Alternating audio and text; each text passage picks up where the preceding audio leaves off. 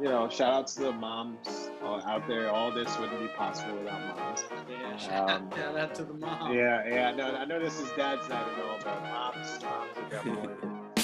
Yeah, they hold. That's, no, that comes that comes up at least once an episode. At least. Yeah.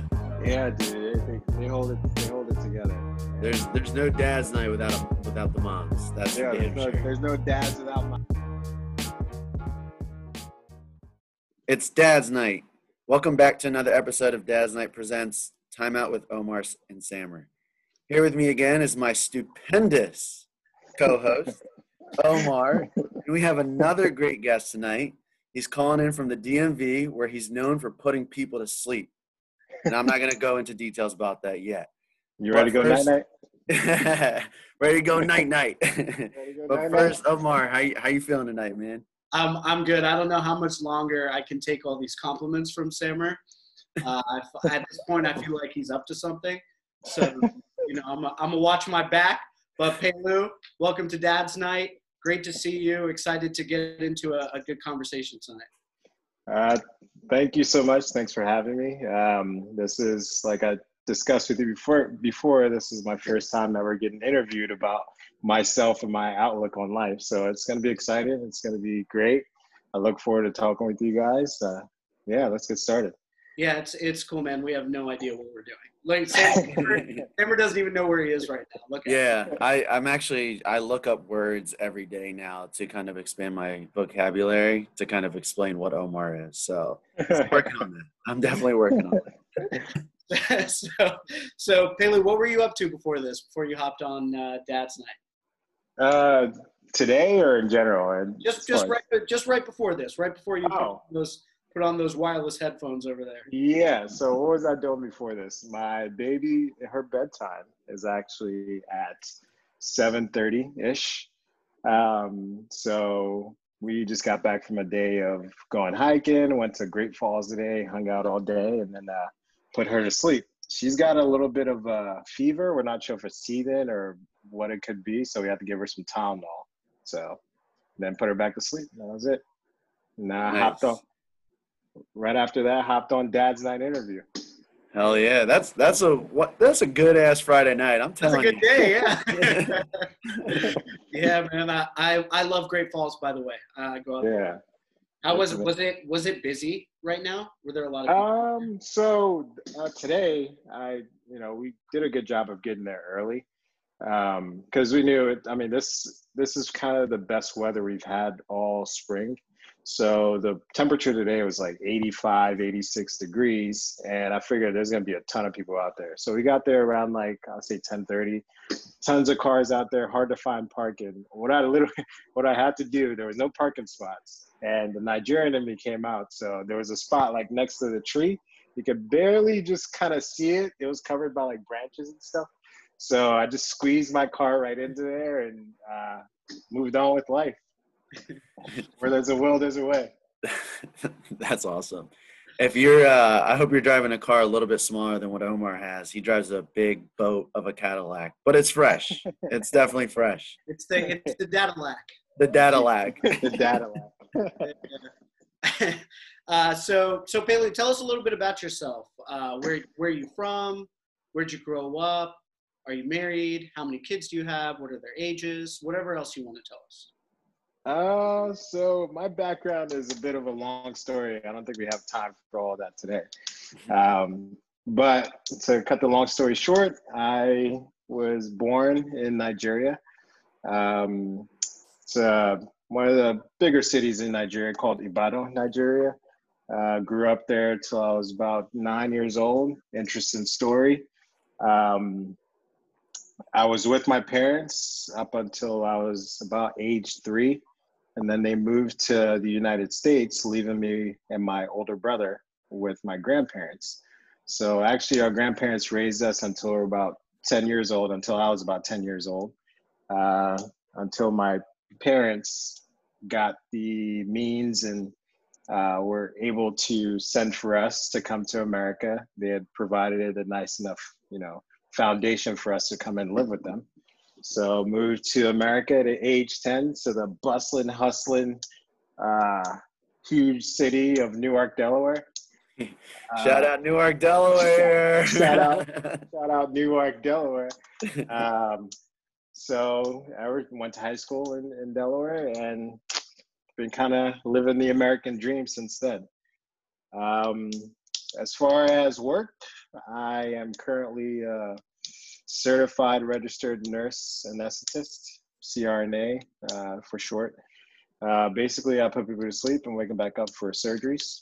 Um, make people go night night. Yeah. Go night night. Ready to go night night. Um, I am married to my lovely wife, Tiffany. Um, we got married in 2018. Um, and we had our beautiful daughter a few months after that, uh, September 20th of uh, 2018. So basically, we got engaged in November. We found out we were pregnant probably around January um, and got married in May and then had a baby in September. So, yeah, it was kind of a quick progression. We, you know, we Nigerians like to move quick. Yeah, yeah, quick, quick turnover.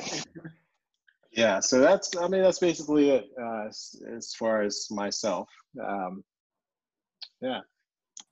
That's awesome. No, I, and it's it's so cool interviewing our friends, right? Like we we made this so that we could talk to people like our friends that are dads. And every time we interview someone, Pele, I've known you for years, and I didn't know you grew up in Nigeria. So Oh, yeah. yeah, it's it's really cool, and actually opens up some questions for some of our later segments. Oh, yeah, for Um, sure. But that, that's really awesome, man, and sounds Yeah. like a pretty good story and uh, strong family values there. Oh, yeah, for sure. It's, uh, is it definitely, the plot definitely thickens. well, cool, man. I mean, before we get into some of the like uh, family type of stuff that we want to cover, um, what we wanted to know, kind of on your background, is some of the hobbies that you have. Um, I know you're you and your brother are somewhat artistic, but what are some of the things that you like to do um, for your hobbies? Uh, hobbies. So I have a couple main hobbies. Um, I like soccer. Soccer is probably my number one hobby. Um, played soccer growing up. Uh, it's in the blood. Uh, shout out to Manchester United. Any Manchester United fans out there? Um, a Man U fan, okay. yeah, there we go.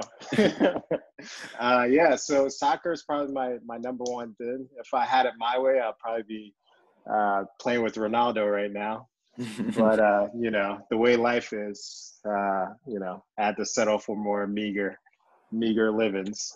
Um, yeah, my second hobby, I would say, is uh, cars and motorcycles. I actually own a motorcycle. I actually went on a motorcycle ride today, which is which is great. Um, I don't get to do it as much as I used to before having a baby and having a family um, simply because motorcycles are dangerous. You just stay off those things. If you don't have a motorcycle already, please don't get one. Uh, uh, yeah, so you know, I try to limit my time on a motorcycle just so you know I stay alive and I get to see my kid grow. So uh, those are probably my two main hobbies. Um, uh, in addition to kind of the normal things, you know, listening to a lot of music. Um, and just relaxing, doing nothing is my hobby. Also, I like that one. yeah, that's that's definitely Omar's favorite, doing nothing. You know, me Yeah. time. I call it me time. Me time. um, uh, speaking of soccer, I saw that Lapo posted a few pictures of you the other day. Uh, did you did you pay him a couple dollars to help relive the glory days, or what was going oh on? Oh man, that was very unexpected. So I called him and I was like, "Hey, send me those videos right now." And my brother, being the guy that he is, right? So he does this thing where he, um, he'll take a photo or a video of you or something, and then like he'll hoard it for years and years and years, and then. After a while, you see a story on Instagram. It's like, whoa, where did that come from? That was like that was probably i would say 2011 so that was probably about nine years ago maybe even before then per 2010 uh, so that's about nine ten years ago so he had to download that video off his camcorder i don't know if kids know what camcorders are nowadays downloaded off his camcorder to his uh, laptop so that he can and then take a take his phone to record it on his laptop so he can show me the video but yeah, that was me uh, about about ten years ago. Uh, I was playing in a um, in an all Spanish league in Dover, Delaware. Um, I was a little bit of a, I was pretty good back then, I would say. You know, uh, I was pretty quick, bigger than most of the you know other people on my team, so I, I kind of have a, I had a competitive edge there. And I always, I always remember getting fouled all the time. Every single time I got the ball, somebody was ready to foul me because it was like, if you're too fast or you're too big for them, they just come and just like slide tackle or just like take you out from under. So every day I went home with a new bruise, a new a new soreness, a new kind of injury that you know could have been prevented. So yeah, it was it was a great time in life. Yeah. So so it's fair to say that 2010 was when you really started putting dudes to sleep, huh? Getting ready for your career. Yeah, for sure. Little did I know I'd be doing it professionally years later. and I and I know and I know you stay rooting for Nigeria during the Africa Cup of Nations for sure. Oh yeah, man. Oh, until I die, man. Nigeria, Nigeria all day. Yeah, well, they got they they have some they have some great teams in that in that cup. There, I mean, Cameroon is really good. Um, Ghana, the Black Stars, they're really good. Yeah, dude. Yo, Yeah, yeah. Africa Cup of Nations is actually really crazy. I don't know. Wow. I mean, I'm sure it gets like a, a lot of viewership, but just people over here just don't really know about. It. Mostly, they know about like Premier League, Champions League, stuff like that. Yeah, I feel like in America, all people know is Barcelona and Real Madrid. They don't know I anything mean, those else. Guilty. a lot of Premier League guys are starting to come over here and and play for uh, the uh, US the MLS teams too. yeah, I can definitely remember like back when David Beckham came from uh, um, from Europe to come play in America. It was such a momentous moment because I remember going to a I think it was like a Brazil versus like Argentina game, which is like if you know anything about soccer, that's a huge rivalry all over the place. And like it was in I want to say Mets. It was in New York. It was one of those New York uh, stadiums, and uh, I can remember this the the stadium only being like maybe one third full, right? what? And it's like, you know, you go to any other sporting event, it could be, you know, baseball, badminton, it could be any, you know, it could be anything. It could be a dad's night at New York Met Stadium. It'll be more packed than what it was at that point. Hey, That's you not a bad know. idea. That's not a bad idea. so, and then like fast forward, like I would say three or four years later, um, I go to another soccer game, which didn't have the same clout as Brazil versus Argentina. It, and the stadium was basically fully packed. Everybody rocking all the gear, screaming out like, "Oh, go, go, go, go, go!" So, you know, from just seeing that kind of juxtaposition, where it's like, you know, one minute it's like not packed at all, to, you know, fast forward a few years later after David Beckham gets here, and you know, the whole stadium was like packed out, was like such a momentous moment. It was, uh, it was definitely a proud soccer fan moment for me when I saw that. So yeah, Yeah, Oh, man, yeah. The, the MLS games are getting big, man. Like they're Yeah. even even the DC United games. I know they they brought like Wayne Rooney over here at first. I think it was, and yeah. I mean they they I've been to a couple. Like they they just built a, a new stadium recently, actually, Audi Field, I think it's called. Yeah, I've been there. It's uh, it's an amazing uh, it's amazing stadium. It's um, I actually went there to go watch Rooney his Rooney's second to last game at DC United. I had never before then. I didn't really go to the DC United uh, games. Uh, I've been to a few of them before that, but like you know, I didn't like make a point to go. It was kind of like, oh hey bro, here's free tickets. You want to go? Sure, I'll go. But this time I was like, I'm paying. I'm going. I bought a jersey. I'm like, I'm going to see my boy Rooney before he leaves like MLS. So it was uh it was definitely an emotional moment. Yeah, it was great.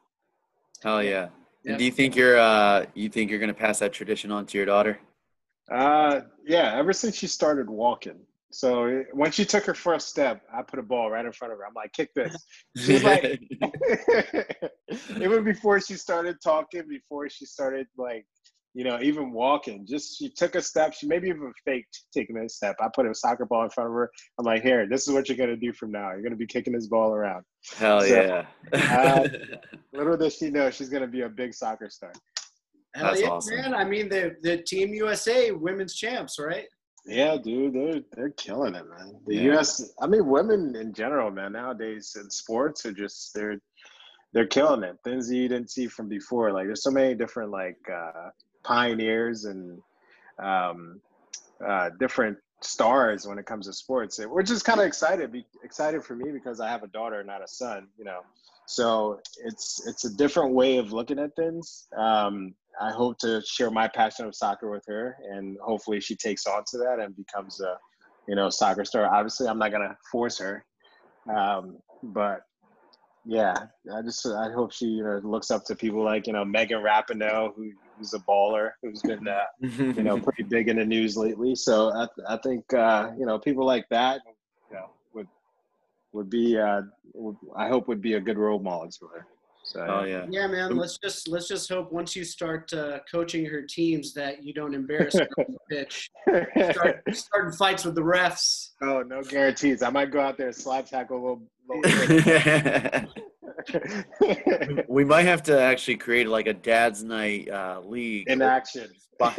sponsor a team or something. Maybe when your daughter's a little old enough, or if you want to pursue your professional career again, we'll be your official sponsor. Oh yeah, for sure, for sure. That'd be great. I mean, we have a great logo, so you know. Hey, Yeah, it is. It's pretty nice. that's yeah. That actually is not a bad idea. I think that'll that'll definitely be a good thing. All right. So, Omar, you want to move on to the next uh, se- um, topic here? Yeah, sure. So, um, so Pelu, you mentioned your profession.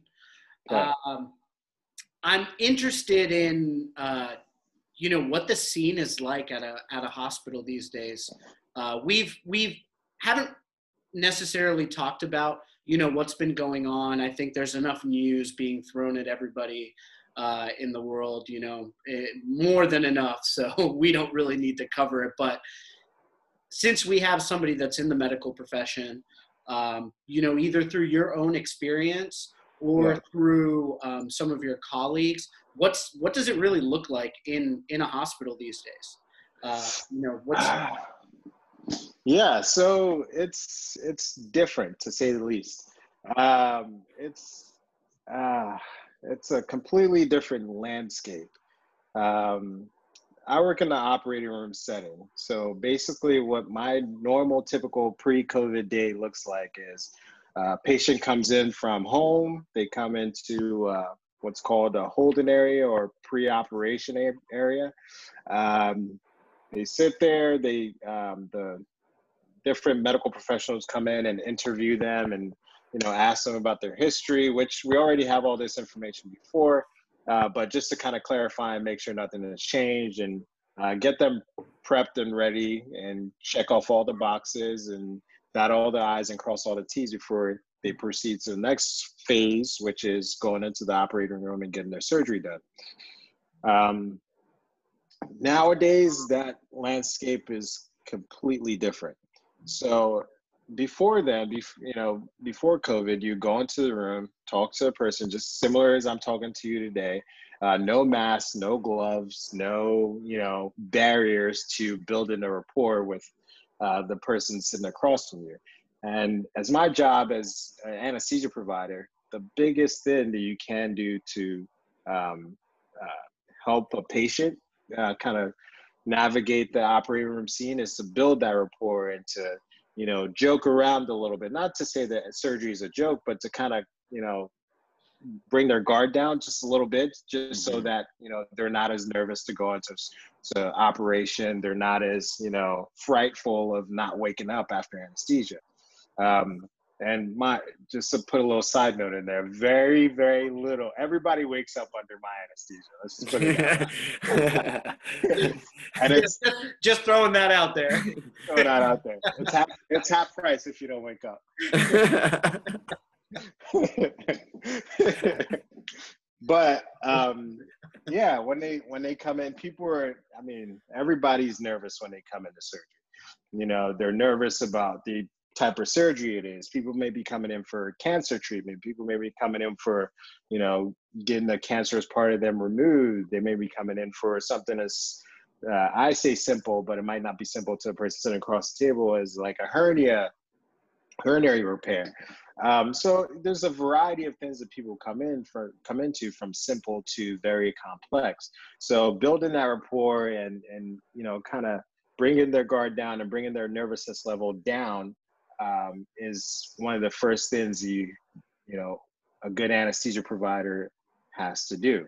Um, now, if all else fails, then you just start giving them drugs and they go to sleep. So, um, but that's the first thing that you do. So, um, post, you know, in the COVID times, right? So, if a patient, mind you, we're not doing any like elective surgery. So, patients aren't necessarily walking in from uh, outside to come have surgeries now. We're only doing things that are emergent or urgent.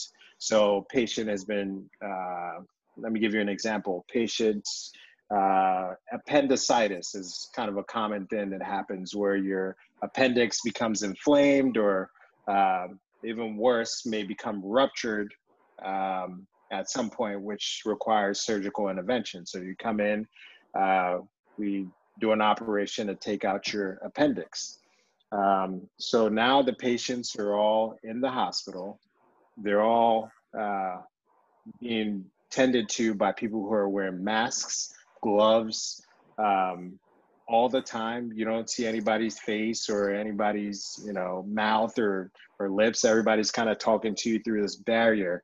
So if you're not already nervous to have surgery, your nervousness level has gone even higher because now you're met with people that you know look like a scene out of the movies because they're all garbed up. They have like you know all these different barriers to to talking and just normal interpersonal connection um, and god forbid you actually are a patient with covid right you, you know, test, they test every single patient that comes out to the operating room for covid because that protects not only the patient but protects all the staff from uh, from uh, getting covid so they can uh, prepare appropriately so they can do all the necessary procedures to uh, protect themselves so um, if you have COVID, then the level of barrier and the level of uh, personal protective equipment goes up tenfold. So I'm wearing this, what's called a PAPR, which is a personal respirator. Uh, covers my whole face, covers my whole body. Um, so I look literally like a beekeeper coming in to tell you that, hey, I'm going to put you to sleep and uh, you're going to have this operation done and uh, you know we're going to be taking all these different precautions and things to, to see you through the operation um, so i think it just heightens the level of uh, seriousness for things that weren't so serious before mm-hmm. um, in addition it complicates the surgery itself uh, because patients with the test positive for, covid um, uh, the, the main symptoms that they have are, are respiratory symptoms and if they're on the ventilator already, or if they go on the ventilator as a result of, you know, trying to get this operation done, it makes it a very uh, complicated process. Uh, it makes it very complicated for them to um, uh, successfully uh, be extubated, meaning taking out that breathing tube after surgery. Uh, it makes it a complicated process to make sure that they're breathing appropriately and normally after the surgery. Mm-hmm. Um, and when you go to put in a breathing tube when they're before they go off to sleep, um, you have to protect yourself because in order to place that breathing tube, you're directly in the patient's face, in the patient's airway, where, as you already know, COVID lives. So um, that's the reason why we have this personal respirator. Sometimes we have uh, uh, drape or some type of protective shield that protects us from uh, interacting directly with the patient's airway. We use what's called a video laryngoscope, which, you know, it's kind of like a camera. We use a camera to go down into the patient's throat to figure out where we need to place that endotracheal tube and then go ahead and do so. Um, everyone in the room uh, uh, the staff that's in the room is limited uh, to one person during the intubation time. And where usually on a normal day, it's like everybody's in the room prepping for the patient, you know, make sure all the equipment's correct, uh, doing all the necessary counts, double checking, triple checking. Um, but now it's just you, the patient, and another. Uh, it could be a nurse, or it could be you know uh, anesthesia assistant uh, helping you place this endotracheal tube. Um, so it's kind of an airy environment. It's very quiet. It's very lonely. It's very, um, very different from the norm.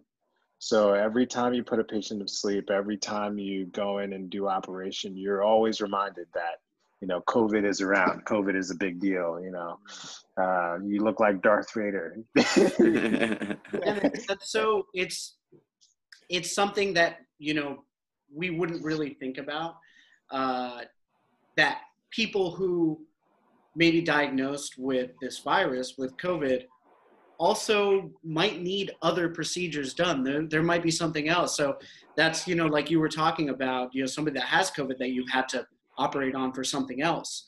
Yes. and that just adds like this whole other layer to these other procedures that you know are still being done in the medical field. Like that's other stuff didn't stop and yeah. it just go away it's like that stuff still exists and i think just yeah. for you know somebody who doesn't work in that field and is being you know almost inundated with all this all this stuff being thrown at us about this it's almost as if nothing else is happening you know yeah so it's good to hear like okay you know there's still other problems in the, yeah. in the world and we're just adapting around you know what's happening for uh, sure and a little a little addition to that too is that I think the news and the media, which they try to do as good of a job as they can to, you know, relay the information out to people. Um, but I think kind of the stigma right now is that uh, COVID is, you know, is uh, it's an old man or old lady's disease. You know, it affects the elderly. It affects, you know, people that are immunocompromised. Which, yes, majority of the time that is that is probably who you're going to get, you know, with COVID.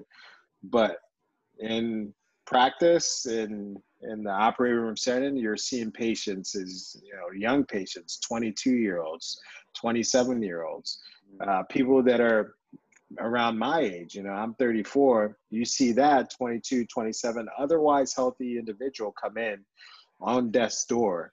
You know, and it's like, you know, the news is telling you one thing, but in reality, this is this is real. This can affect younger people. So I think the message should be that. I mean, I think you know the news is doing a great job adapting to that message now. But um, yeah, you know, people should take it seriously and try to protect yourself as much as possible. And you know, it's not just an old man's disease. It's not just an immunocompromised disease. It affects everyone. It's a virus. It's you know, just make sure you try to keep you know, do all the things that they're telling you, social distancing and, you know, wearing your PPE when you go out, things like that, just to kind of protect yourself from catching this this virus. So yeah. for sure. And so with you having a daughter, are you even taking more precaution when you're leaving the hospitals now? Uh yes. So um yes, so when my wife actually my wife is she's that she's awesome because she's a very um, detail oriented person. She's very uh, meticulous and and gets down to the minor details of everything. So, you know, she ordered us a bunch of like before you know Lysol was all sold out in the in the store. she ordered us a bunch of that, and luckily, my brother actually last year he bought us like this giant Costco size like Lysol thing, which is probably I bet that thing has like five gallons in it um, of, of Lysol. So we've been like refilling our little bottles with that huge Lysol gallon of of uh, you know over the year uh, which has been great. You know, November before when he bought it, we didn't realize it would actually need it actually come in handy at this time. Um, my wife has got like a UVC light sterilizer. It's like a mini sterilizer. So as soon as we get out of the hospital, sterilize our phones, our keys, things like that. Um, I don't wear the same like the clothes I wear into the hospital. I um, keep it in a locker and then switch into scrubs. So it's beneficial for me that way. So I'm not interacting with COVID patients with, you know, my clothes. Mm. Um, so I change into scrubs. Even when I get home with the clothes that I wore to the hospital, um, I don't wear the same shoes that I wore to the hospital back home.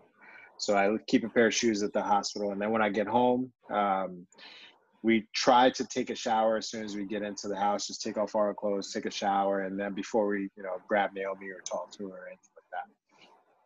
But even with all that, you know, it's it's still a risk. You know, it's still a risk Mm. of you know catching COVID and things like that. So Yeah, Yeah, man. That's I, that's.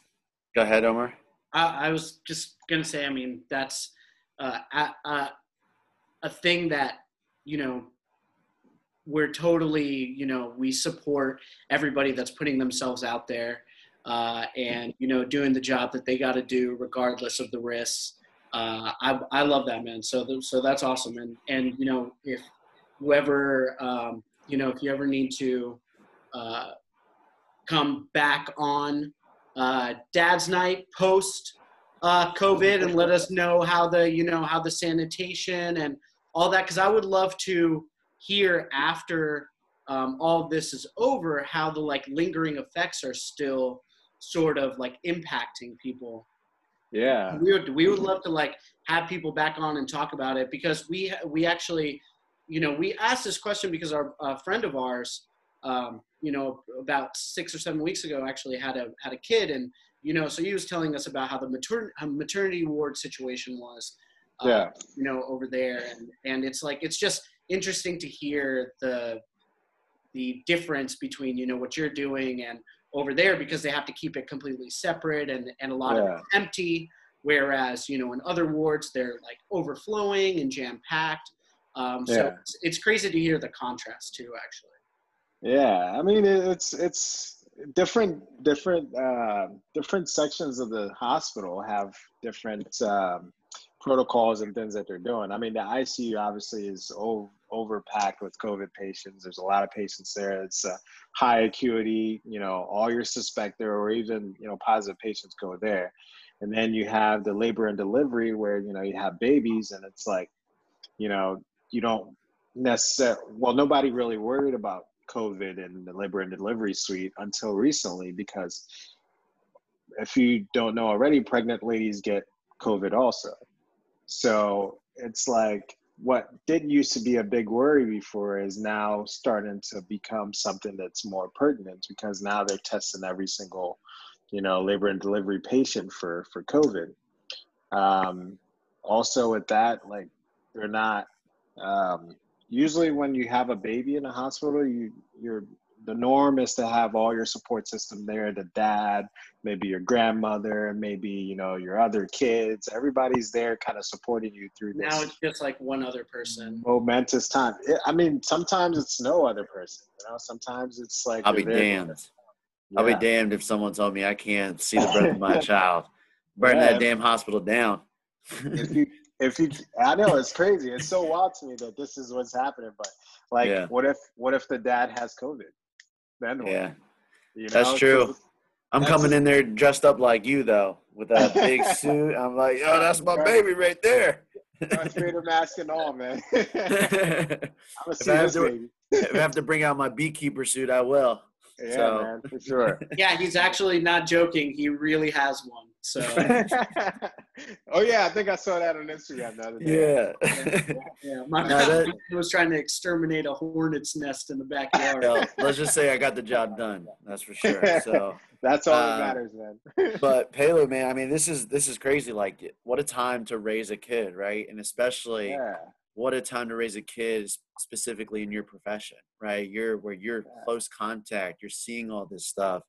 You know, you hear one thing, but you're experiencing a different thing in real life, and so, and in the meantime, you're also trying to raise your child. Um, yeah, that's it's a unique perspective for sure, man. yeah. Sometimes I just wonder what my kid thinks when she, th- you know, normally like a month ago or a month and a half ago, everybody's normal. Everybody's got a face. Everybody's got a mouth. Everybody's got a tongue, teeth, everything. Now Mhm. everybody's got a mask on. It's like, what just happened? What the hell? Why has everybody got masks on? So Yeah. I wonder in her head, like- like, what is she thinking? Yeah, you think it's like messing kids up, kind of, just seeing this, like seeing people in that light. I mean, for my daughter, my daughter's uh, she's 19 months right now, but like for kids that are older, kids that are like actually understand, like four years old, uh, five years old, six years old, where you know maybe they were playing with their friend next their next door neighbor up until about a month and a half ago and then now they can't even like get anywhere close to them to even say hello or you know hug or you know kiss like all the different like interpersonal like nonverbal relationship stuff is is so different now because now everybody has a mask on. Yeah. now you know social cues are different. Now it's like yeah. But i mean i just hope you know my hope is that everything dies down not dies down that's kind of a bad analogy. Everything everything, everything- goes back to normal. We'll say everything goes everything goes back to normal and um uh you know we don't have any lingering effects of this but the scientific mind the um the science behind all that i mean i can't ignore that part of my brain either so that tells me that this is probably going to be around for a while for sure. Yeah. for how long Sure. nobody knows but it's going to be around for a little while Yeah, well, well, uh, I know one thing. Sammer's friends are definitely thrilled that they have to socially distance from him. I can't wait for this thing to be dragged out. Man, o- Omar couldn't even help himself. He came over for my birthday party and wanted to come in so bad. So he, he was like, "Let me It's in." Billy. It's true, They had, me, they had me out in the yard, man. I was, I was about to come inside. Um, Yeah. cool, man. Omar, Nah, that- Omar, what'd you get him for his birthday? What did oh, I he got he got me this uh, um, Albert Einstein dribbling a basketball like poster thing. It Oh, really? It's pretty legit. Yeah, it's that dope. sounds interesting. Yeah.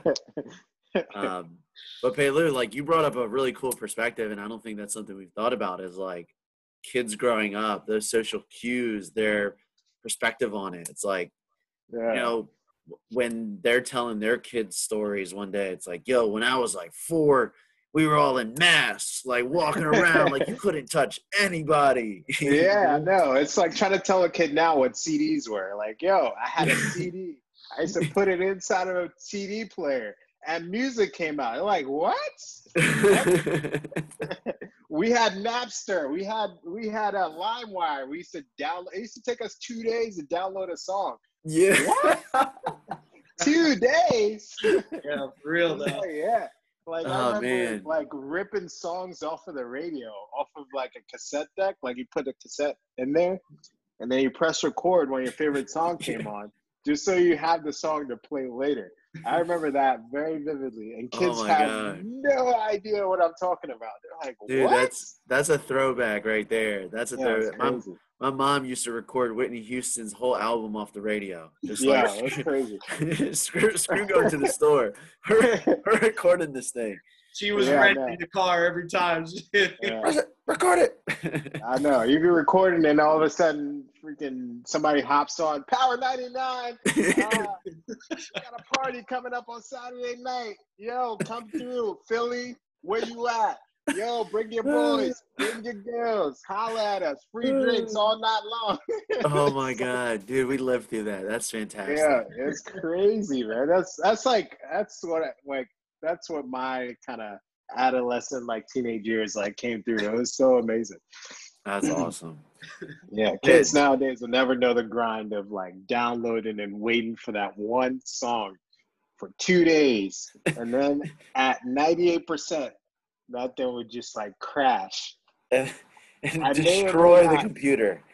destroy your whole computer, just go blue, and they like Control Alt Delete, Control Alt Delete, go into this like MF. I may or may not have thrown a PC out of the window because of that once, because you downloaded a whole song and you waited two days for this thing, and then once it, ca- it like crashed, it's like, oh my god, ah! Oh And- my and- god. And when they when they started cracking down on that stuff, Oh yeah, that was that was a everybody, sad day. everybody was real paranoid that the feds were going to be like yeah. at your door for downloading Tupac's greatest hits. Like, yeah, no. Good Crazy. times, man. So many good memories. Um, all right, let's let's move on here to the next segment. Omar, you ready? yeah, man. All right, Pelu, it's the Dad's Night Gun Show, and we aren't talking about those water pistols you call arms over there. So it's a rapid fire round, and I'll pass it over to Omar. yeah, let me get my All right. mind right. All right, uh, all right, man. It's rapid fire. Uh, I will not repeat any of the questions. All right. Yeah, All right. You ready? I, th- I think so. All right. All right. Would you rather have a thermometer in the mouth or a thermometer in the butt? Mouth. If you could disinvent one thing, what would it be? Uh, I don't know. I haven't really thought about that. Um, I don't know. I don't have a good answer for that one. What's your second favorite team in the Africa Cup of Nations? Uh, second favorite team would be Ivory Coast. What does your wife think is the most annoying thing about you? uh, probably that I do not uh, give her enough back rubs. At what age do you think your daughter will start using Tinder? Oh God. uh, I hope. Okay, if I could disinvent one thing, it'll be Tinder. When my daughter, my daughter is a teenager. I, I don't know, man. The rate the rate these kids are going nowadays, man. I should probably be using that thing at like eleven or twelve. Who knows? if you if you could travel to one country right now, where would it be? uh, Switzerland. Do you think it's possible to maintain platonic friendships with members of the opposite sex? Uh, yes. Jollof rice or egusi soup? Oh, Jollof all day. What's the most impressive thing you know how to do? Uh, um, most impressive thing. Wow, there's just so many of them. I got to rack through it. Um, I can cook jollof rice. That's that's one of the impressive things I could do. Um, Hakeem Olajuwon or Yao Ming? Hakeem all day. Big party or small gathering? Uh, small gathering. What was your favorite cartoon growing up? The Smurfs. What's the first thing you reach for in the morning? Um, first thing I reach for water. Oat milk or breast milk? Oat milk. You, do you believe in life after death? uh, life after death. Yes. How many kids would you like to have? Um, I would like to have three, but I think at the age I'm going right now, I think two might be enough. Have you ever kissed someone of the same sex? No. If you started a clothing company, what would you call it? Uh, African pump juice. Do you think Dad's Night is the number one podcast in the entire world? Hell yeah. And do you want your next kid to be a boy or a girl? I, I'd love a boy next. All right. Just have, Nice. have one of both. Yeah. All right. All That's- right, that's the Dad's Night Gun Show. Good job, man. Good answers. I, I, Yeah. I like the uh, disinvent Tinder after we asked when your That was da- Oh, yeah. daughter would use it. I, I just was trying to maintain composure for the first question. I don't. I've been laughing about it. Like even before we came on, I was like, "Thermometer." I just, I just, I've literally just been laughing to myself about it. oh my god. Uh, where, do you, where do you guys come up with this stuff, man? This is so funny. just, I was Sam, Sammer's got a dark, dark mind. Was look, we literally just will be sitting there. I'm like, yo, we gotta ask him this, and then I'll just send him a wild question. That's so funny. Yeah, and, man. and we're and we're actually oh, This keeping it pretty tame, to be honest with you. So. yeah. yeah yeah this is this is great i think it's a it's a good platform to to have and i think it creates a different perspective too because dads when we all get together basically we, we talk about basically all the same things anyway so it's like oh what'd your kid do oh what'd your kid do okay that's it you know and then you kind of move on to other things but like everything is like kind of centered about uh, about kids and you know once you have a kid it's like now everything is centered around your kid like nothing else really matters as much anymore Mm. so that's why I like I, I like dad's night so much because it's it kind of takes you back to a little bit back to pre-kids um, where you can kind of hang out with your boys and just chill and just relax and like you know not have to worry about you know going upstairs to give your baby Tylenol so that you can, she can sleep well you know that type of thing um, which I mean I love that part of it too you know, but it's just good to kind of have a little bit of chill night every once in a while. So yeah. Oh yeah. I remember the last real dad's night out. I had to cut it early, go home early. I get a text Yeah. message from Omar. He's like, "Yo, the dads are saying, baby, I'm not coming home tonight." I, I was dying. I was cracking up. All all of them were literally texting their wives at the same time. Like, "Oh, I'm, I'm gonna be late, babe. Be late." it was it was the Oh, funniest thing. I've ever seen. They were just like huddled in a circle, just like yo, yo, what are you texting? It's it's so funny, man. It's like it's crazy. Even when you have dad's night, we've only I think I've only been to one so far, but when you have dad's night, it's so um so interesting because like your life, you know, like before having kids or being, you know, even being married was like completely different. Completely different. And like going from that to, you know, having a family and then one night out of a month or one night out of you know whatever it is you go out and you like try to revert back to you know pre kids i guess. It's so it's such a weird like concept. It's like what? I don't go home tonight? What? I stay out? I'm staying out past nine o'clock? This is crazy. Like what kind of like it's so insane. It's wild. Well, that's that's kind of what Sammer and I really, you know, really love about, um, you know, first of all this this platform, but really, you know, how it started is hanging out with all you guys, um, you know, out on our actual dad's nights, and and it's funny hearing you say, you know, it's nice to get a, a night out with the guys or whatever, but from our perspective, what we saw was you guys mostly just talk about like you know being dads like while you're it's it's like you you literally can't turn it off. And and we just like thought that was that was so cool it's that you know you still get to hang out with all your friends but it's just on another level on another frequency Yeah. Bro, that's because there's nothing else. It's your dad, and that's it. It's like your life. yeah. There's nothing else exists beyond that realm. And well, except for work. I mean, there's work, and then there's dad. You know, it's like dad and work. That's it. But, um, I mean, maybe there are other guys out there that, that you know that have lives beyond being you know just dads. But I love my job as a dad. I love being a dad.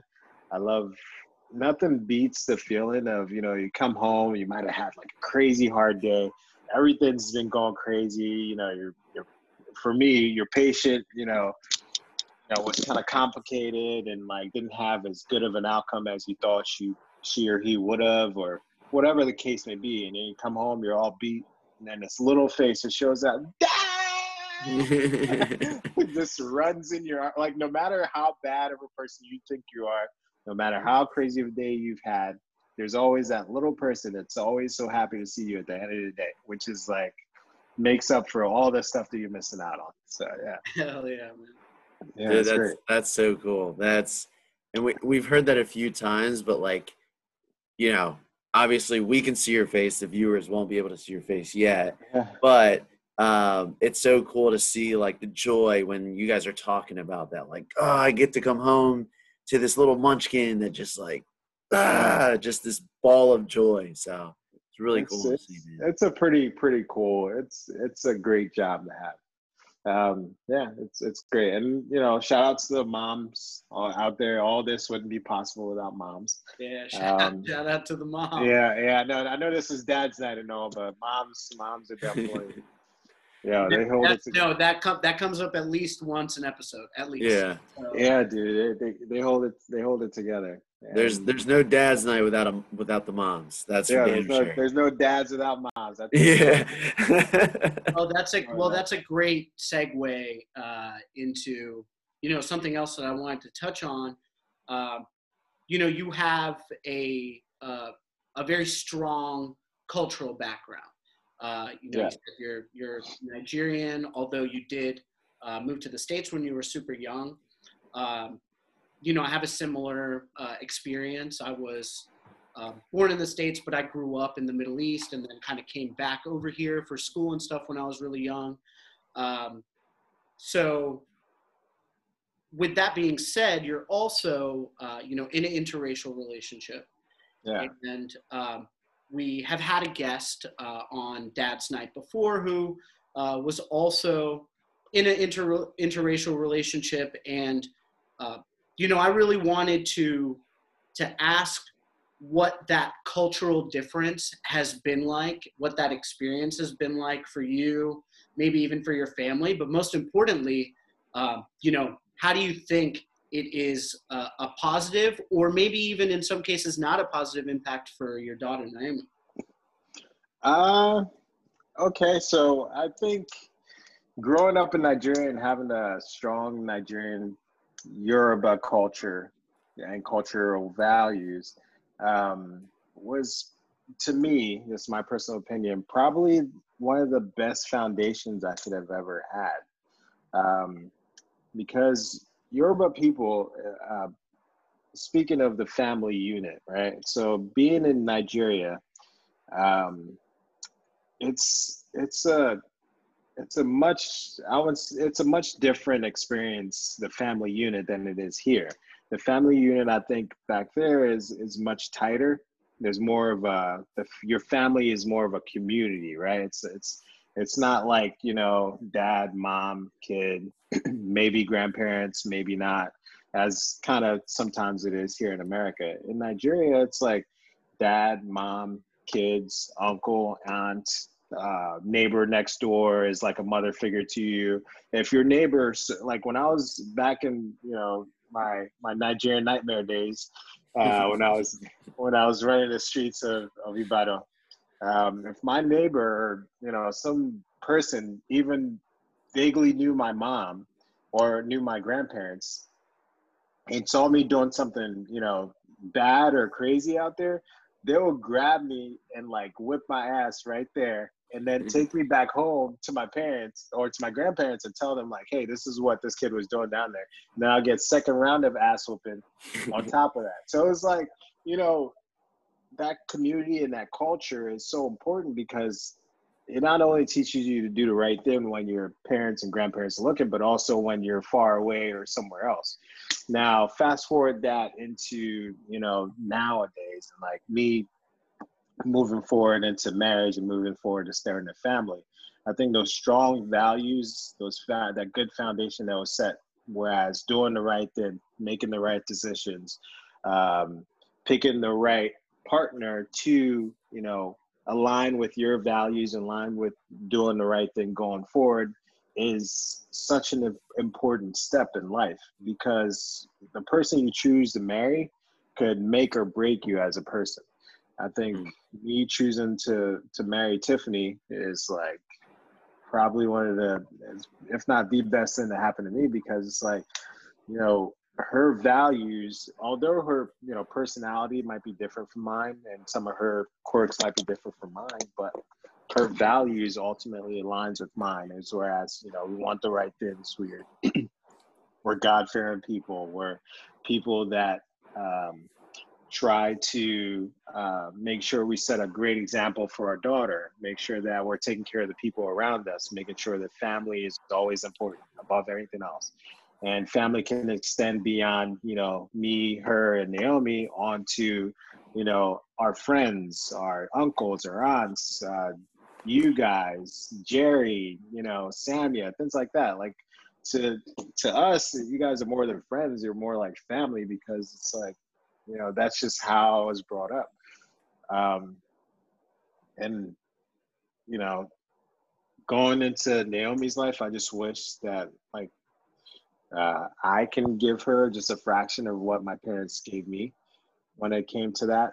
Um, like the values that they instilled in me, it was so powerful and so uh, so strong that not only did it transcend our culture, it's transcended into like, you know, my wife's culture things like not only like, you know, those values that they instilled in me wasn't like, oh, these values are only applicable to a Nigerian wife. They're applicable to everyone else. You look at these qualities, you look at, you know, uh, this person as a whole, not their color, not their race, not their culture, just this person as a whole. Does their values align with the foundation that your parents have set? If so, then you move on. And that being said, moving on into Naomi's life, I just hope I give her a, a, a, fraction of those values and just make sure I set a good example for her life and make sure that, you know, I may not be perfect. I know I'm I'm very far from perfect, but you know, and the macro scale of things, make sure that she knows that she's important and to us, make sure that she's loved and make sure that, you know, she knows what's right and what's wrong and make sure that she knows that, you know, it's it's important to take care of the people around you. Even if you don't have much, make sure you take care of the people around you so that, you know, they can also, you know, have a good life and they can also, you know, feel loved. Um, What a fucking good answer. Hey, man, that's a, that's a dope perspective. I was Yeah. waiting to say that. I was like, I, I was I I like don't even want to follow up with anything because I was like that's just that's a, that's a s an amazing perspective, man. That was Yeah. that was Seriously. pretty Thanks, cool. thanks. yeah, really. Thanks. I mean, I can't take all the credit for that, man. It's, it's just, you know, I have, I was blessed enough to have really, really, really great people uh, bring me up in life. Really, people that, you know, just set the utmost example. And I just hope to have just a little fraction of that, I think would take my daughter far in life. Hell So, yeah, man. I mean, I, I think if if she's got that same kind of perspective, then she's gonna be just fine for sure, man. Yeah. yeah. If she if she gets a quarter of what you and Tiffany have, uh, she's gonna be a great human being. So Yeah. That's hope so. uh that's really cool. And I think the cool thing about this Night stuff is we get to learn too, right? So yeah. understanding that how the Nigerian community um, and what you guys do um, within your country, within your communities, and how that family is so important is always so cool to hear about. Like, you know, me being Lebanese, we have similar things, but it's not to the level of what you just described, um, which is just so cool because it also makes us reflect on what is happening. So, uh, really, Yeah. really cool, Pe- Pelu. Thanks Yeah, for sharing, man. Yeah. Very cool, and and also I just want to add, I love that you just turned a perceivably like divisive question, um, you know, and like a sensitive topic into something that just like could bring people together. Like Mhm. your your perspective on that is, you know, and I think you you used the word, you know, transcends, you know, some of those things, um, and uh, I think that's dope, man. That was awesome. Yeah. Cool. And I think what's the second part of the question? Second part of the question was uh, what I wouldn't bring from the uh, from my Nigerian background into raising my daughter. Uh, no, I don't. I don't even remember what the second part of the question. yeah, that no, was, it's not. A, that was good. That was important so at this good. point. yeah, like, we're just gonna we're gonna leave it there. We're yeah, gonna that was leave it there. good. we're gonna we're gonna take that snippet and just like be like, all right, this is it. This is all you. This is how you cure everything in this world, right here. Here's two and a half minutes of our friend talking about this amazing perspective. So, uh, no, cool, man. Um, yeah, I think I want to move on because I don't want to ask anything else. I thought that was like perfect. So, All right, cool. um, all right, so so move, moving on. Um, we did just want to. I think we're almost an hour in now. We just wanted to quickly talk about uh, the day your daughter was born. Um, what that was like. um, you know, some of some of the other dads kind of said they cried a little bit. You know, were were there some tears shed? What was it? You know, did you did the water break somewhere? I mean, originally me and Omar thought literally when the baby's about to be born, it's like two minutes in and out of the hospital. But we're learning that it's completely not like that. So oh kind of walk us through that day your daughter was born. Uh, yeah. So before I answer that, I'm gonna uh, give you a little background story to it. Um, so, so yeah, I uh, being from you know uh, uh, scientific, I work in a hospital, and part of my job is placing epidurals for ladies that are in, in labor, and also placing spinals for for ladies that are going into C-section and things like that. So in that respect, I've had a lot of experience with babies, you know, entering the world. Yeah. um, but it it's nothing compared to your own kid. So um, before, I think guys, or maybe just me. This is my perspective of it. Um, for nine months, we're just kind of in in uh, denial that something's happening. We're just kind of like, oh well, you know, my wife's got a little bun in the oven.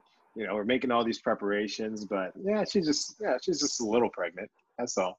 You know. Um, so you know, you just go on about your day. Nine months goes by. Nothing really changes in those nine months. I mean, there is a lot of support that comes with your wife is going through all these like massive changes she's having like she's bonding with this kid like she's like she's got this fetus growing inside of her and she's just having you know they're just bonding every day every night then little you know gives her a little love tap from the inside hey mom i got you.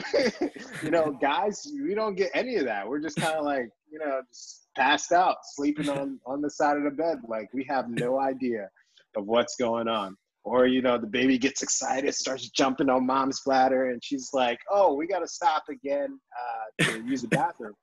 On you know while you're driving you know all you know is we're driving somewhere two hours away. We stopped at the bathroom like five times already but you know she's this whole time she's out there bonding and like getting to know the little baby inside of her now uh, we didn't we didn't find out the sex before we we had the baby or the gender. We didn't find out the gender of the baby before before we had her.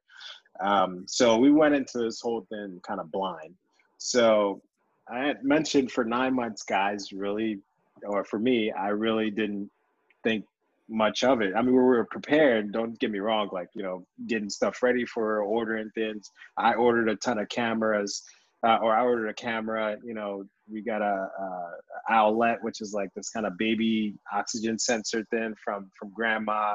We got all these kind of knickknacks. We got a stroller, bought her a stroller, uh, bought a car seat, bought like all these like things, but it still does not make you know it doesn't make like visceral sense. It's not here yet. You know? Yeah. So, like, fast forward to like the day, the day of Tiffany was like, uh, I think I'm having contractions.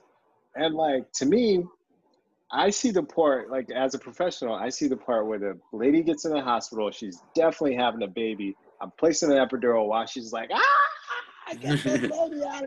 You know, so that's de- I see the drama when it comes to having a baby. And then on TV, you see the part where it's like, you know, the the person's the actor's driving up like screech screeching into the emergency room. Those, you know, they're like, we need a stretcher. You know, they roll the stretcher comes in, plot the lady on there, take it in, you know, baby comes out, whatever, the whole shebang, right? So it's all dramatic in my head. So when she's like, uh, I think I'm having a little kind of contraction. Uh, I was like, okay, uh, we're having a little contraction. Do you think it's time? She was like, uh, I don't know. I don't know. But they're getting they're getting kind of intense. Maybe I'll start, you know, I'll bounce on my ball a little bit. And like me being so like stupid and like absent minded, I'm like, babe, I think I'm just gonna go, you know, play a little soccer with the bros for a little while and then maybe come back a little bit later and then, you know, come and check on you. But I have my phone with me the entire time.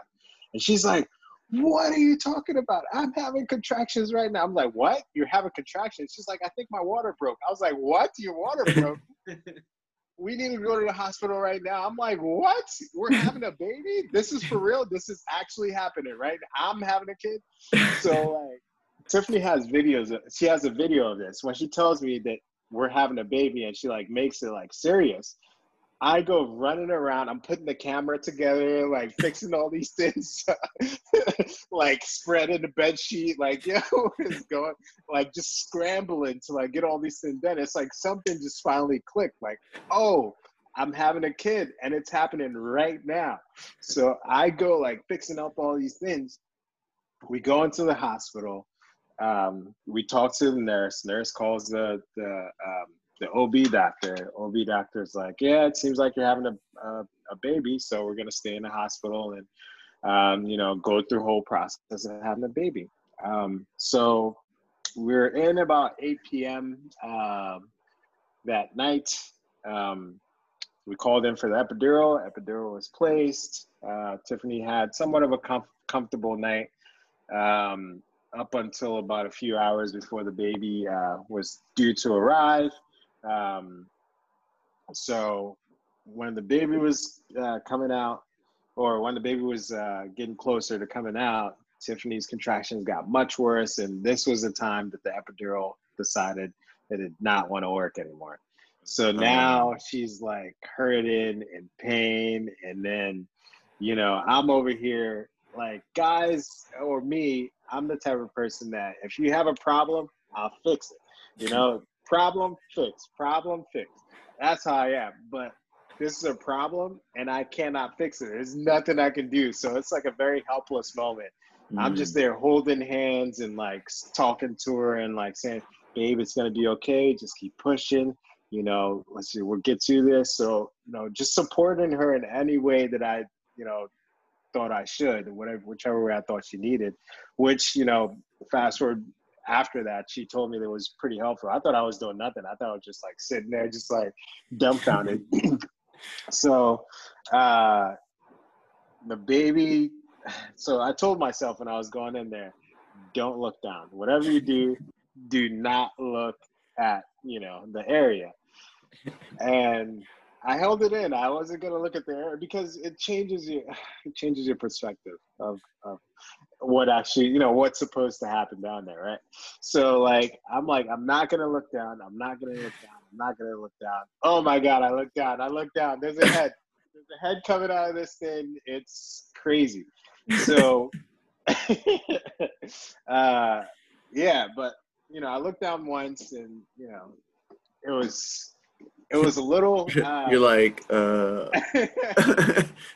and they did this thing too. They do they do this thing now. This is like the new thing that I don't like. I would uninvent this also. It's great for it's it's great for the women. It's great for mothers having a baby where they put a mirror on the top of the bed so that the mom can see as she's pushing the progress that she's making. As the baby comes out, she knows she's doing a good job. But the problem is the guys can see it too. So every time you look up, you see, oh God, I shouldn't have looked up there. I shouldn't have done it. Yeah. So no, I, um, I, didn't know they had the, the porn star mirror. They got the porn star mirror in there so you can see everything as it's as the baby's coming out. So um yeah, so that that that was crazy. So, like I said yeah, before, Sam was like, "Yo, I got I got one above my bed too." Yeah, yeah, yeah, yeah. Getting freaky at home. so, like I said, yo, the the we didn't know this the gender of the baby before it came out. So, like, I was di- like, I couldn't wait to find out what it was. I thought it was, I wanted uh, I wanted a boy because you know I'm a guy, so I know how to deal with guys. So I thought it'll be you know that naturally I want a boy. Not, you know, that, that's just what I wanted. So the baby came out and like I was happy as long as a healthy baby, it didn't matter to me. But you know, obviously as a guy, you want a guy, you want a boy. So baby comes out and even before like the doctor or the nurses say anything, I'm like, it's a girl, it's a girl, it's a girl.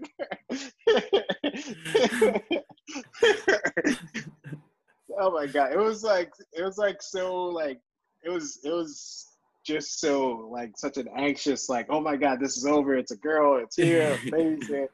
And it was such a happy like i remember being just so happy that you know i had a, a healthy um, baby girl um, come into this world and you know just i could just remember just loving her just from the first sight. Like this is just so perfect. Like this is a perfect, awesome baby.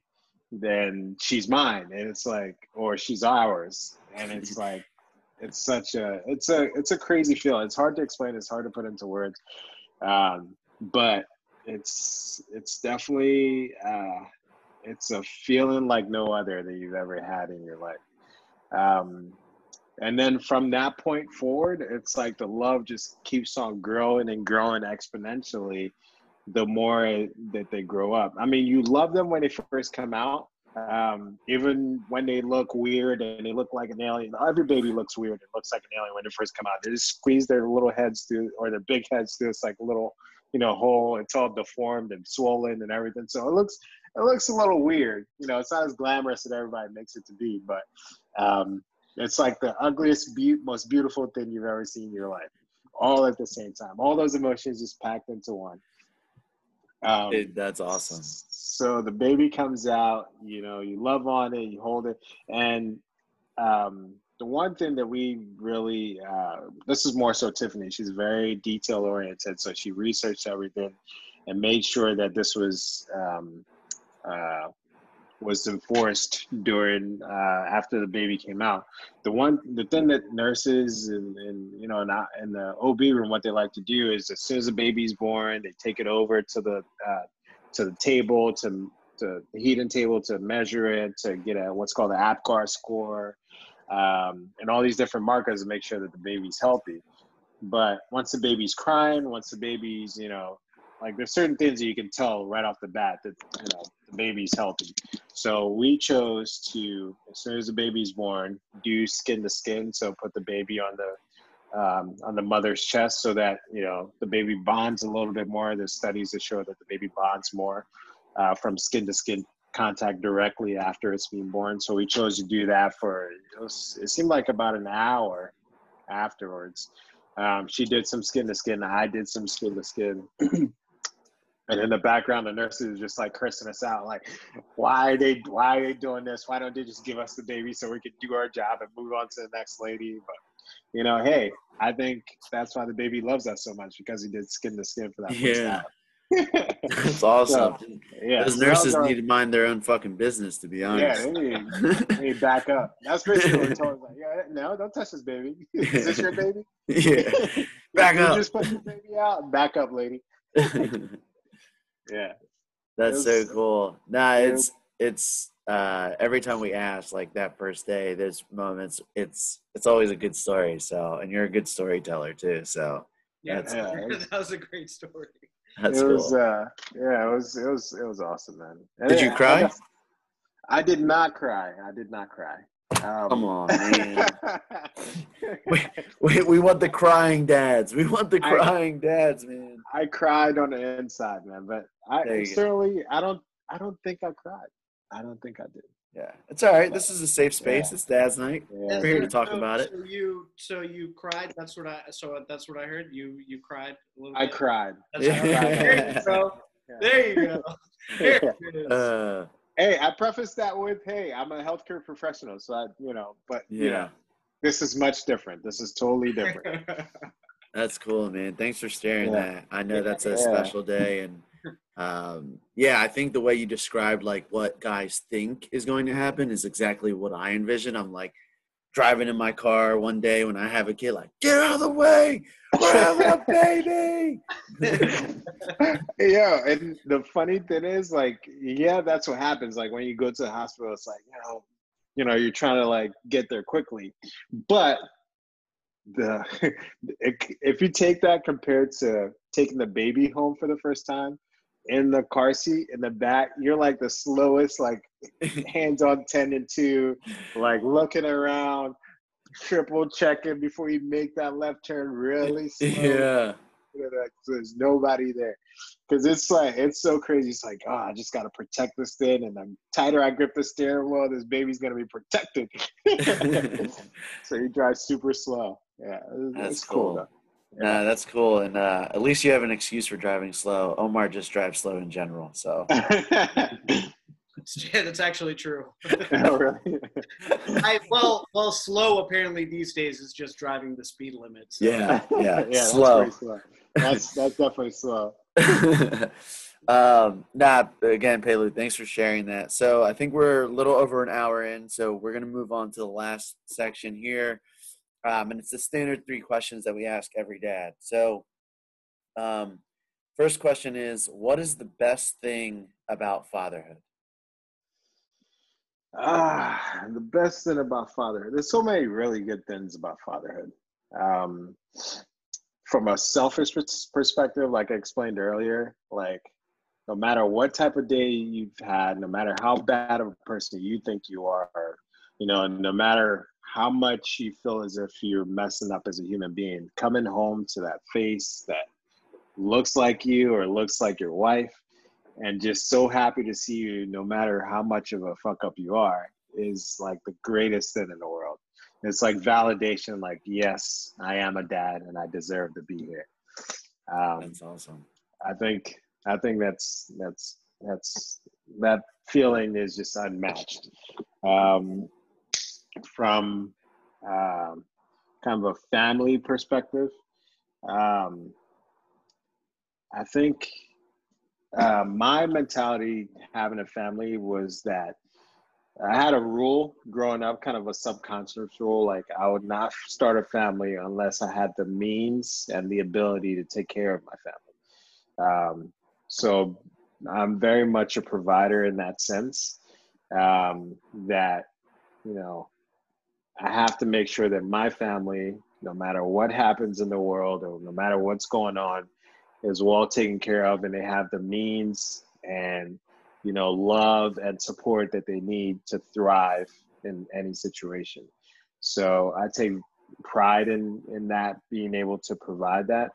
Um, and even farther from that i very i'm very grateful and very thankful that god has given me this ability and given me this opportunity and given me this blessing to be able to have a family of my own, to take care of a family, and just be a good shepherd of the things that He's blessed me with. So, yeah, that's that's cool. That's a good answer, man. You sure you haven't been interviewed before? no, it's my very first time. my, yo, my man was lying. Yeah. um. All right. Cool. Good answer. Uh, so the next question is, what is the hardest thing about being a father? Uh, hardest thing about being a father. Uh, the sleepless nights for me personally was the hardest like hands down hardest thing ever. So like i always thought like i could do anything man. I could do no matter what you know I'll, i can sacrifice anything i can do anything. If my family if my wife needs it i will do it. Harsh reality came when my uh, daughter came in because she wasn't the best sleeper. Um, so for the first month especially the first month, we didn't know that she had what's called a tongue tie. So um, her frenulum and like some of the other structures in her mouth were tied or you know connected still, whereas in some babies, or in a majority of babies, they're not. So it's very they do an initial check when the baby's born to see if it you know she has a tongue tie or whatever. Um, but I guess in this case they missed it. So the implications of that is that the baby doesn't uh, attach to the breast well. They don't feed as well. Um, and if the baby doesn't eat well, the baby's not going to sleep well, right? Hmm. And it's going to be kind of fussy and kind of, you know, angry all the time. So we struggled with this for a month. So uh, whereas some people have a baby that sleeps four hours, six hours, and rarely like you know seven eight hours a night. Our baby would sleep maybe an hour 30 minutes.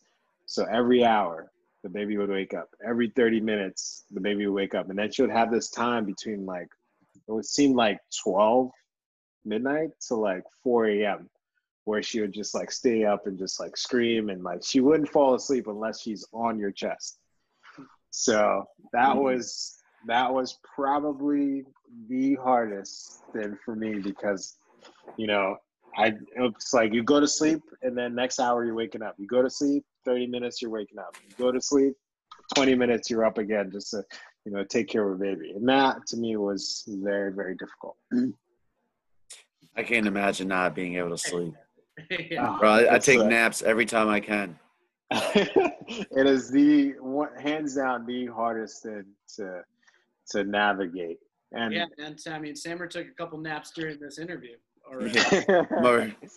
yeah, it's like wife's up with the baby trying to figure out. She's like bouncing. She's frustrated. She hasn't slept, and then I'm up like you know trying. What can I do? What what should I do?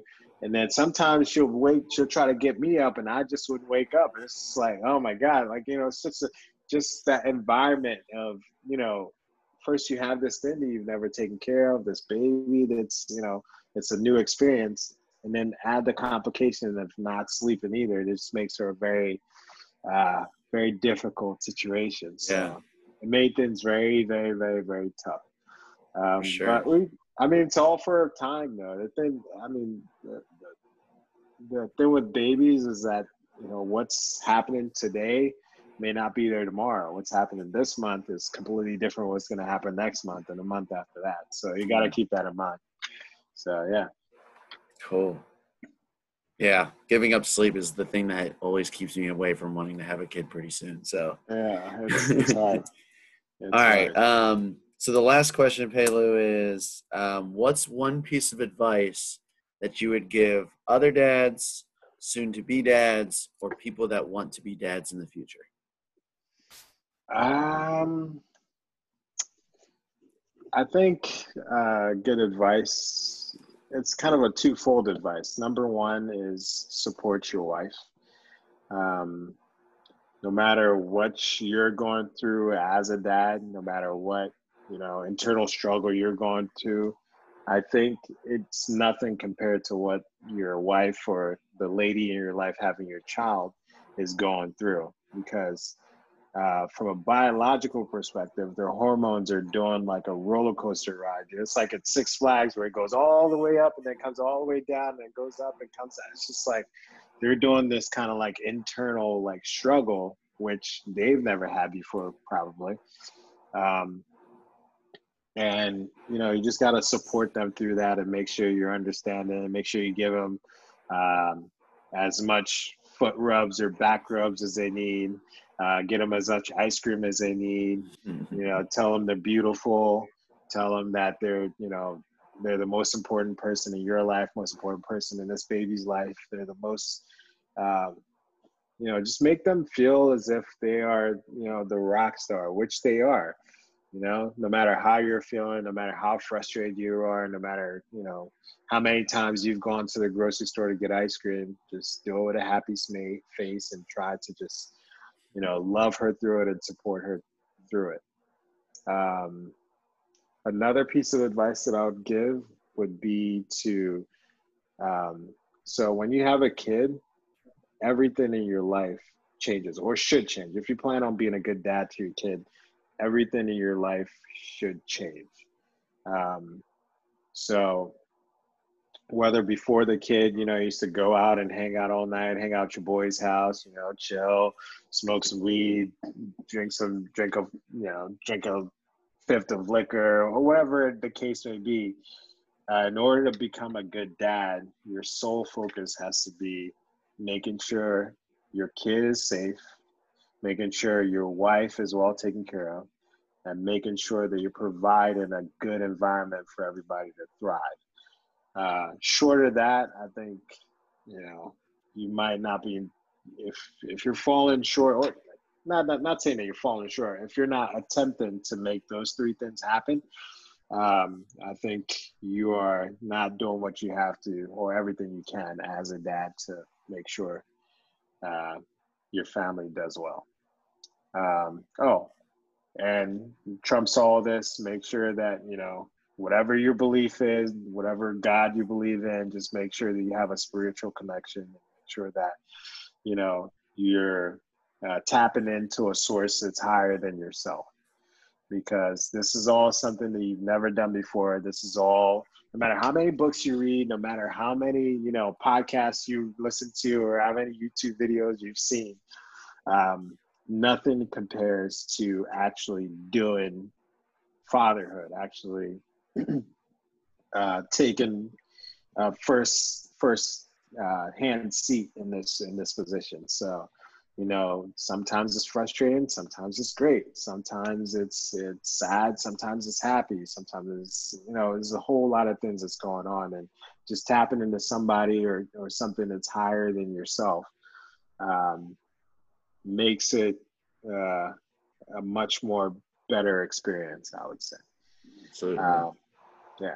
No, that's a that's a great great answer. And as you're tapping into something higher than yourself, again, whatever you believe in, you can still listen to Dad's Night podcast for some best dad advice that you can get out there. That's for sure. I, like, I like that little final final. Uh, Dad's yeah, man, it's a, it's a spiritual experience here. yeah.